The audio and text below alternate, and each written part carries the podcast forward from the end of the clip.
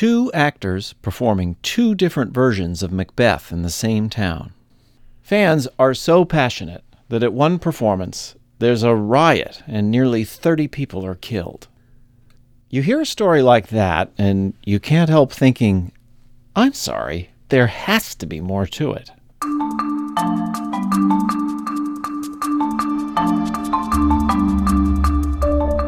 From the Folger Shakespeare Library, this is Shakespeare Unlimited.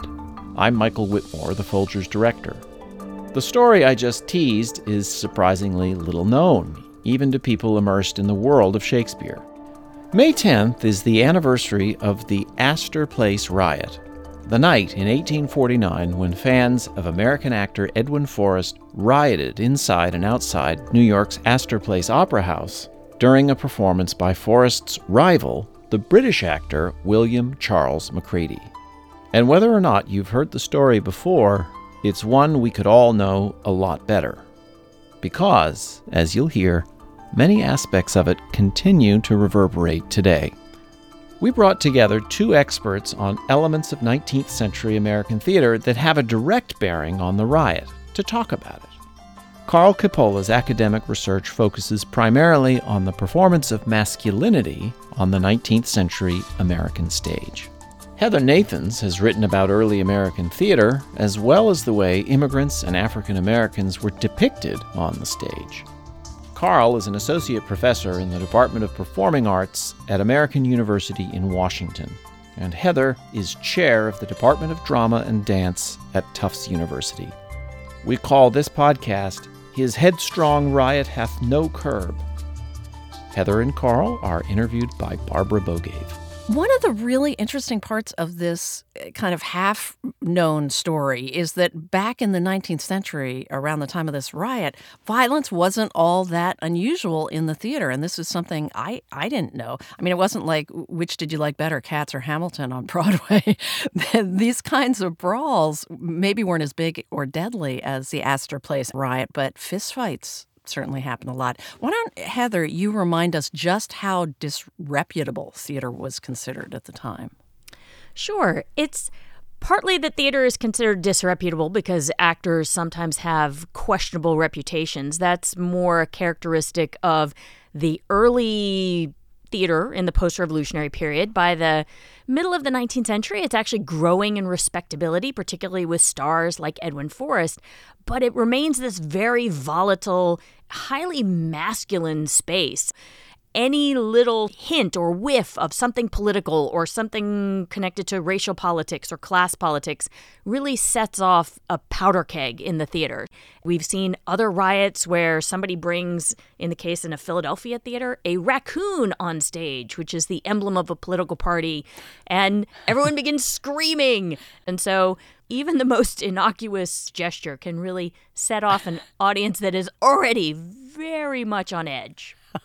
and Karl, why don't you pick up on that? The, and the audience is really, they were a rough crowd, right? 19th century, still genteel women didn't go to the theater, certainly not alone. Was the audience really made up basically of men and, and, and prostitutes, as I've read? Well, I, th- I think a lot of that decorum of audiences tended to be divided largely by class. Uh, right. Working class audiences tended to be far more boisterous and loud, whereas theaters that were catering more to um, kind of a middle class and the elite class tended to be governed a little bit more by stricter social behavior. There's a really famous painting of the Park Street Theater, which was one of the major New York theaters in the 18 teens, 20s, and 30s, that shows the pit and the boxes and then up in the galleries. And so, what you see in the pit is it's entirely masculine. And then, what you see in the box area are men and their wives. And then the galleries, very famously, it's been chronicled, those are the sort of disreputable light women who are coming to troll for customers. But one of the other things that this particularly famous picture points out is the men in the pit would have largely known each other, which really underscores what a small theater community you had. So it's not like we go to the theater today and it's an anonymous audience. This is a community that actually knows each other, knows what their political stances are, And I think that contributes to the volatility as well. So riots and theater, not that is really the backdrop to Astor Place, and this this beginning of a class separation, and and that wealthy patrons are bumping up against working class theater goers. Finally, we have these two very different celebrity performers facing off. We have this this Brit, William Charles Macready, and, and Edwin Forrest. So let's look at them one at a time. Karl can tell us about Edwin Forrest, who he was, and what he was like on stage. Forrest was a pretty extraordinary figure. He was the first great American actor an astounding percentage of the theater reviews that cover his performance talk about the size of his biceps and his calf muscles. He also had a, a loud, booming voice that reportedly would shake the rafters of the building. So he was not really into subtlety or and he was frequently kind of criticized for a lack of spirituality um, and, and nuance and intelligence within his performance. And while he was a, a brilliant man, he, he tended to focus on kind of the larger, grander, bigger theatrical choices. And while initially, early on in his career, that kind of appealed across class lines, as we get deeper into the 1800s, it really starts to fragment a, a bit. And I think we see more of um, him appealing even more strongly to working class audiences as opposed to more elite audiences. And and why was that? Well, I think in many ways that Forrest represented, especially for working class men, who they aspired to be. Not only in his performances of Shakespeare, but Forrest also sponsored playwriting competitions, plays that were written specifically for him. And all of those plays, he played kind of a Republican hero, kind of somebody who came out of the commons and fought against an evil aristocracy and just through f- sheer force of will overcame all obstacles. He represented sort of this ideal of what the working class man could become. Oh, interesting. So he's this kind of brawny He-Man working class hero type figure, iconic Absolutely. figure. What, what roles was he known for in Shakespeare? Uh, in Shakespeare, he was primarily known for roles like, oh, Macbeth and Lear, uh, Coriolanus.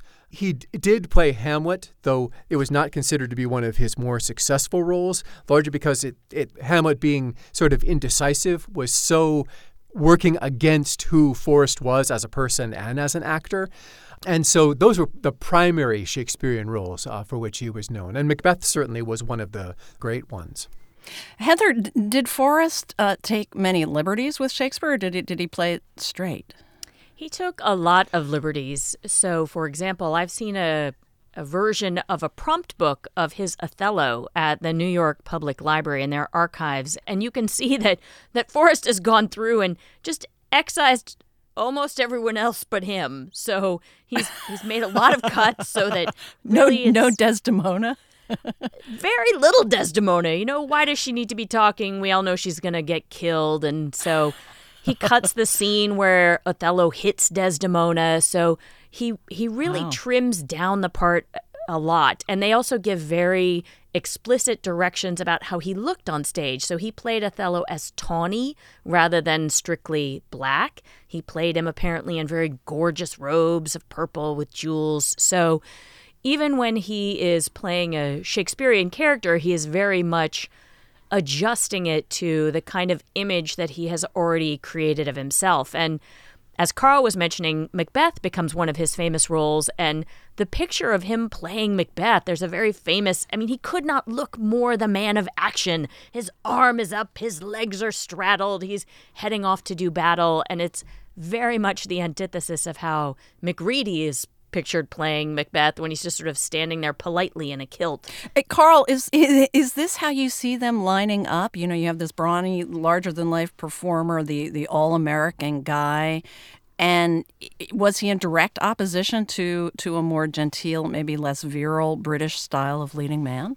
Is there a subtext about masculinity and its place in American history here? Absolutely. I mean, I think there are there are kind of two dominant strains of acting that are happening during this time, and that really coincides with a class based masculine behavior. Forrest is sort of emulating the great English actor Edmund Kean. Kind of a romantic school of acting. It's impulsive, it's passionate. Uh, the other side, um, Macready's school of acting is kind of more of a what would be termed kind of more of a classical style of acting, um, inspired by the British actor um, John Philip Kemble. And there, it's much more focused on elocution. While there's passion there, it's definitely always passion governed by intellect what we see in these two performers who are radically different generally in their performance, and specifically in Macbeth, which they were both performing on the night of the riot, their interpretations of the roles also were radically different.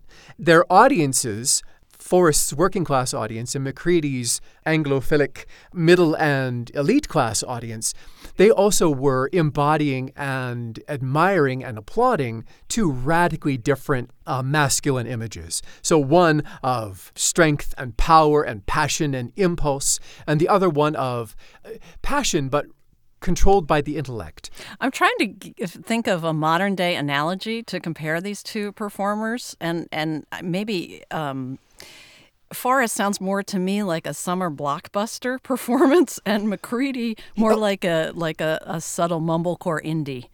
Maybe not mumblecore. Heather, well, am I on the, well, any kind of right track there? You know, I would say Daniel Day Lewis, right? If you think about mm. Daniel Day Lewis can be explosive when he needs to be, but there is always that immense intelligence and sense of control that's shaping his roles. And then on the flip side, you're right. Someone who I would absolutely say any yeah, blockbuster someone like, someone like like Dwayne the Rock Johnson, or even if we go back a few years, somebody like Sylvester Stallone, um, right. um, who could do more substantive acting, but was became known for being kind of this massive muscular presence. Right. So, so Sylvester Stallone versus a method actor. That okay, that's vivid yeah. now. I get it. So you have these two very different performers. You have uh, class tensions, a powder keg there, and we already said that the audiences were rough at this time, but it sounds as if they were particularly rough for Forrest. Karl, is this true in in New York where the riot took place? I, he had Astor Place takes is in a immigrant neighborhood primarily there, and, and there were elements from the Five Points gang at the time? Absolutely. Forrest's audience was very definitely a um, working class audience, also tended to be very anti British and also largely anti immigrant. Although at the same time, Irish immigrants also were anti British and also were um, huge fans of Forrest. And so you have the kind of the nativist Americans and the Irish immigrants who hated each other, but they could be joined together in their in their hatred of anything associated with the British. And I actually have this pamphlet that I picked up at an antiquarian booksellers fair that was printed right after the riots that gives the account of the terrible and fatal riot. And it includes a list of the dead and how they're all killed, like shot through the lung, shot through the head. And I'm struck when I look at it at how many of the people killed were Irish. Oh, interesting. Yeah. Well, how how high though did anti-British feeling run at this time, Heather? I mean, the War of 1812, it had happened uh, you know, decades before at this point. So, how fresh was that for theater goers still in the 1840s? And what were Americans' feelings about Britain and the British by, by then? Sure. I, I don't know that it's specifically anti British as much as it is a kind of elite opposition to a rising working class that is becoming increasingly urbanized and industrialized, that the cities are becoming these clusters of people who have been relocated from rural areas, plus anyone who's flooded in post famine to a new working class population.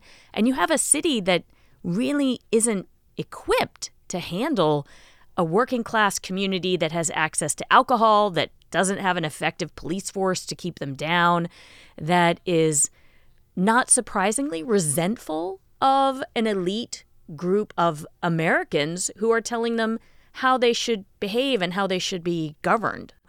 That seems to me, again, a very combustible combination.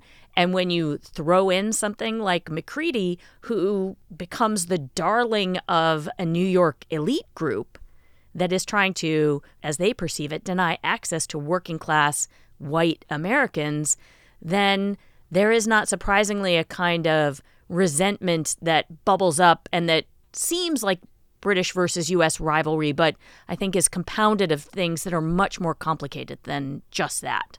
And these two performers, they had a history, a, a rivalry that was, that was played out on the boards, in the, in the theater, also in the press. Um, Karl, tell us about that and, and the story about Forrest going to England and making trouble at Macready's performance. Uh, they have an interesting history, these two. Uh, Forrest heads over to for the first time to England in 1836, and he is applauded uh, over in England because he really fulfills the expectations of what an American actor would be. He's this larger than life barbarian from the woods of, of, of America. Macready comes to America in 1843, and at this point, there, there are more tensions, and Forrest heads back to London in 1845, and the audiences and especially the press are not nearly as kind to him. He feels that Macready is largely responsible for the negative response of the press. And Forrest starts following Macready around. They will perform, he will find out what Macready is performing, and then he will do the same play at a theater across the street. Kind of this mano a mano masculine showdown of acting. and eventually, Forrest follows uh, Macready to Scotland, where he is performing Hamlet. There's a part when Hamlet is pr- going to pretend to be crazy, and he does this little dance with a handkerchief. And there's a large hiss heard from the audience, and everybody turns around, and it's Forrest, this massive presence, who has hissed his fellow actor. And it really was the hiss heard round the world. The newspapers everywhere in the world are writing about this. And Macready, in his private diary, is sort of talking about what a deplorable human being Forrest is. And Forrest is kind of stoutly, belligerently defending his democratic right to express his disapproval of an actor's choice. Wow! So this rivalry we heated up over over years and years, right? And there was uh, there was an ensuing Ye- scandal. Macready came back on a third and and last trip to America, where something got horrible got thrown at him on the on the stage. Uh, oh yeah, yeah, d- dead carcass of a sheep. Um, yeah, that was uh, that was fun, and they were, and you know on May seventh, uh, a couple days before the riot, they they started throwing the chairs from the balcony. They were doing kind of these pre-curtain speeches to their audiences, which I think also fascinatingly uh, showed the differences between them.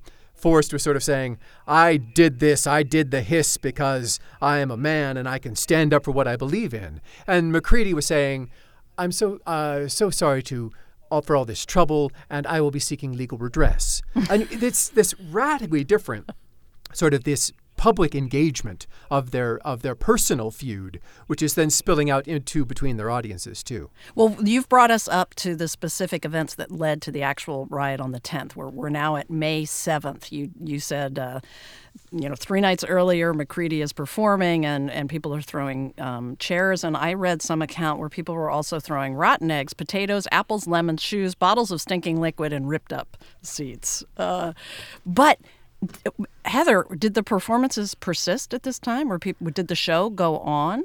Well, that's the thing that astonishes me that everyone knew this was coming, right? You you could have predicted that May 10th was coming if you decided to go on.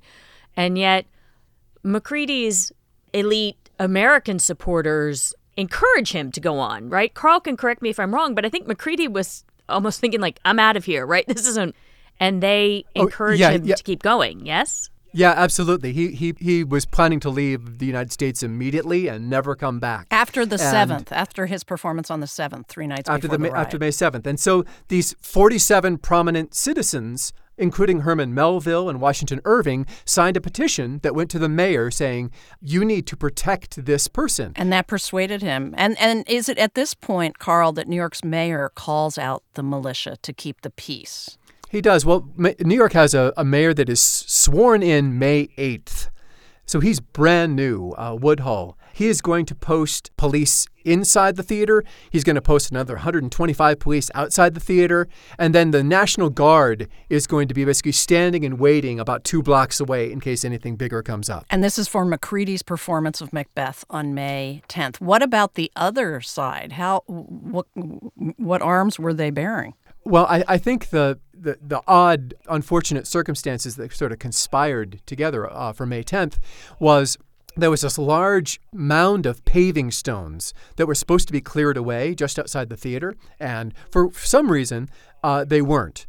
And so largely the people who were there at the riot didn't necessarily have weapons, mm-hmm. but they did find all of these loose paving stones and began to throw them at the theater and then at the police and then eventually at the National Guard um, who were there. So this was during the performance, this kind of skirmishing was going on. At what point did, did the militia, because the militia opened fire into the crowd, at what point did that happen? Well, First, there's a disturbance within the theater itself. Um, a bunch of Forrest supporters have bought tickets and they cause a disturbance. The police inside the theater arrest them and um, lock them up in a room in the basement of the theater, where they then, uh, the, those supporters, uh, Forrest supporters, set fire to that room in the basement, which is not a very long sighted plan on their part. I was um, going to say somebody's not using their noggin. so there's so there's smoke and confusion inside the theater and a growing um, number of people outside the theater. The crowd that is gathered outside the theater, it's really difficult to know an exact number. It was estimated as somewhere between 10 and 24,000 people. Some who are rioting, but a lot of people who are just kind of curious bystanders observing what's going on. But so the National Guard is called in and they march in between the rioters and the theater. They are instructed to fire a warning shot, um, which they do. But then a rumor starts going back in the crowd that, oh, the National Guard is shooting blanks. And so there's a push from the crowd to go through the National Guard. And so then uh, the order is given out to fire into the crowd.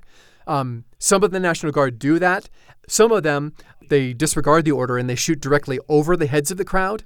But what that does is because of the nature of firearms at that time, the bullet goes over the top of the crowd and the bullet comes down and strikes people who are just observing in the back. Wow.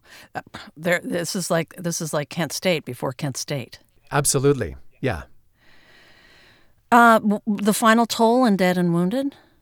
I, have read numbers anywhere from 25 to 31, but um, so somewhere in there as far as the number of dead. The number of wounded was somewhere between 120 and 150, which included people in the crowd as well as police and National Guard. I read somewhere that the dead were laid out in saloons and taverns for people to come to, for their loved ones to come to identify them. Some are laid out in wherever they're carried afterwards. Some are laid out in the theater. Some die while they're being carried to the hospital. So, you know, as as Karl was suggesting, there's such pandemonium that there's no plan for what happens when it all goes so horribly awry. So, Karl, yeah, because of the pandemonium, I'm I hesitate to ask this question, but you have to. Who was to blame? I think that really depends upon who you talk to. Certainly, the the working class papers are criticizing Macready for continuing to perform, criticized the elites who supported him, criticized the mayor. Whereas, you know, more conservative um, upper class newspapers are completely blaming Forrest for continuing to egg on his supporters and continuing to encourage this competition and sense of tension. Everybody uh, was blaming the press for their role in they were selling a lot of newspapers by encouraging this competition. And so if, if I were now looking back on it, blaming anything, I would say the press probably did more to fuel that fire than anything else. And there's, there's so many parallels. We could talk about what's happening now, but I want to I want to keep this to, to Shakespeare. What consequences did, did the Shakespeare riot have for theater at the time? Which, as you uh, said at the beginning of our conversation, it was already segmenting into upper and lower class tiers. Did did this intensify that evolution? I don't know that it it necessarily pushed it in any direction it wasn't already going, it certainly cements suspicion, right? It certainly makes it clear that these communities have very little in common. And one of the interesting things that happens at the end of the the pamphlet that was written about it is it it asks the question who's to blame and it says everyone. So it's not going to take sides about the lower classes versus the elite. It's that everyone has a share in what happened here. And it doesn't actually propose any resolution. And Karl, I don't know what your thoughts are, but it's not like the theater suddenly turns into a different animal where everyone sort of gets together and sings kumbaya and we say, oh no, we need to have class reconciliation in the playhouse. No, I, I would say, if anything, in the long term, if you look at the long 1800s, I, I think that ultimately it's the middle class that wins. I think working class audiences more and more are expect the expectation is that they need to moderate their behavior. And so it, the working class male audience starts to find other entertainments. And I think that we start to get the theater that we really have now, where we go into a darkened auditorium and people know when it is appropriate to laugh and to applaud. But overall, we have become a much more passive, polite audience. And I think that that change in behavior really comes to a crisis in a head during the Astor Place riot. Oh, that's interesting. So you, you, you see that as more influential than just simple ticket prices rising?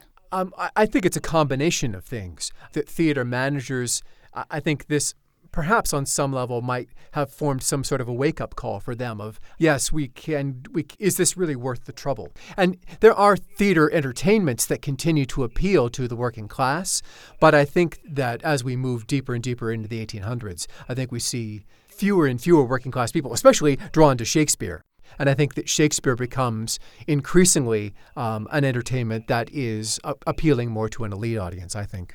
Well, f- well, following up on that, and, and maybe it's asking the question in a slightly, coming at it from a slightly different angle, what role did Shakespeare play in this? Shakespeare riot story? Be- because this was a time, wasn't it, when you proved your cultural prowess by performing Shakespeare as well as the British? That was our calling card, a time of claiming Shakespeare as an American. Karl, why don't you take this one? What we see that changes in, in Shakespeare moving forward is who is observing Shakespeare does change. But also, I think the style of performance also changes. Edwin Booth becomes the great Shakespearean actor of the kind of the second half of the 1800s, um, and his is a much more cerebral, intellectual style. I don't think we see the the American action hero performing Shakespeare on stage as being like a major cultural event anymore. I think that that is another change that happens in how Shakespeare is performed. So a turning. The, po- I'm sorry. Go ahead, Heather. Well, I was going to say by the middle of the 19th century, as Karl knows, you have people who are satirizing Forrest performance and writing takeoffs on his famous plays where they come out and mock his sort of ranting style and overly muscular appearance. And so you can sense that it's almost going out of fashion. And and even toward the end of his career, um, he started to collect an almost exclusively working class audience, but also one that was very nostalgic, kind of looking back on, oh, this was when the American stage was really great back in Forrest's day. And so he really was almost performing, I think, a parody of himself by the time he got to the end of his career. Hmm. Well, taking a step back now from theater to this larger issue of, of class, we don't think of class riots or, or as happening all that much here, at least after the time of the rise of unions, say. So, where do you put Astor Place in the story of class conflict in this country? Do, do you see it as a as a one off, a product of this unique combustion of British American tensions and theater and this rivalry between these two guys, and as well as class, or or do you see it, you know, center stage as part of an ongoing history that extends even into modern day class conflict in America? Oh, I would absolutely extend it into modern day. I mean, I hope we don't see that kind of cataclysmic violence anytime soon again, but it seems impossible to argue that we don't have tremendous class divisions in this country and populations that feel inf- disenfranchised and overlooked and are in search of a muscular, ranting, hyper masculine hero who claims that he's speaking for them for instance. Uh, yeah, I, mean, I think that was one of the big takeaways from the 2016 elections was this I think somewhat disingenuous uh, um, dawning that oh my goodness we have a disconnect between kind of the middle of the country and these coastal elites and if we look at the difference between our last two presidents you see two radically different masculine figures um, who are appealing to completely different people and that we have different segments of the population who either view them as a hero or as a villain. And I think that that fragmentation of society based upon class and class mixed up with all sorts of other things at the same time is something that, that certainly continues. You could not extrapolate what happens in the Astor riot from thinking about race, from thinking about immigration, from thinking about issues of gender I, I don't think you can look at Astor Place and say it's only class any more than you can look around at what's happening today and say, oh, well, this is only a, a white class tension issue. You have to look at everything else that is colliding to to bring these forces together. Absolutely. Well, we could talk about this uh, for for weeks, I bet. But I th- I want to thank you both so much. It's been really interesting. Karl, thank you so much for joining us. Also, Heather. Oh no, thank you. Oh, thanks so much. It was great. Heather Nathans is chair of the Department of Drama and Dance at Tufts University in Boston. Karl Kippola is an associate professor in the Department of Performing Arts at American University in Washington. They were interviewed by Barbara Bogaev. His Headstrong Riot Hath No Curb was produced by Richard Paul. Garland Scott is the associate producer. Shakespeare Unlimited podcasts are edited by Gail Kern Paster and Esther Ferington. Esther French is the web producer. We had production help from Ian Fox and Alex Brownstein at the PRX Podcast Garage in Boston, and Andrew Feliciano and Evan Marquardt at Voice Trax West in Studio City, California. I'd like to ask you a favor. Can you take a moment to rate and review Shakespeare Unlimited on iTunes or Google Play or whatever platform you get this podcast from? It helps us connect with new listeners. Thank you.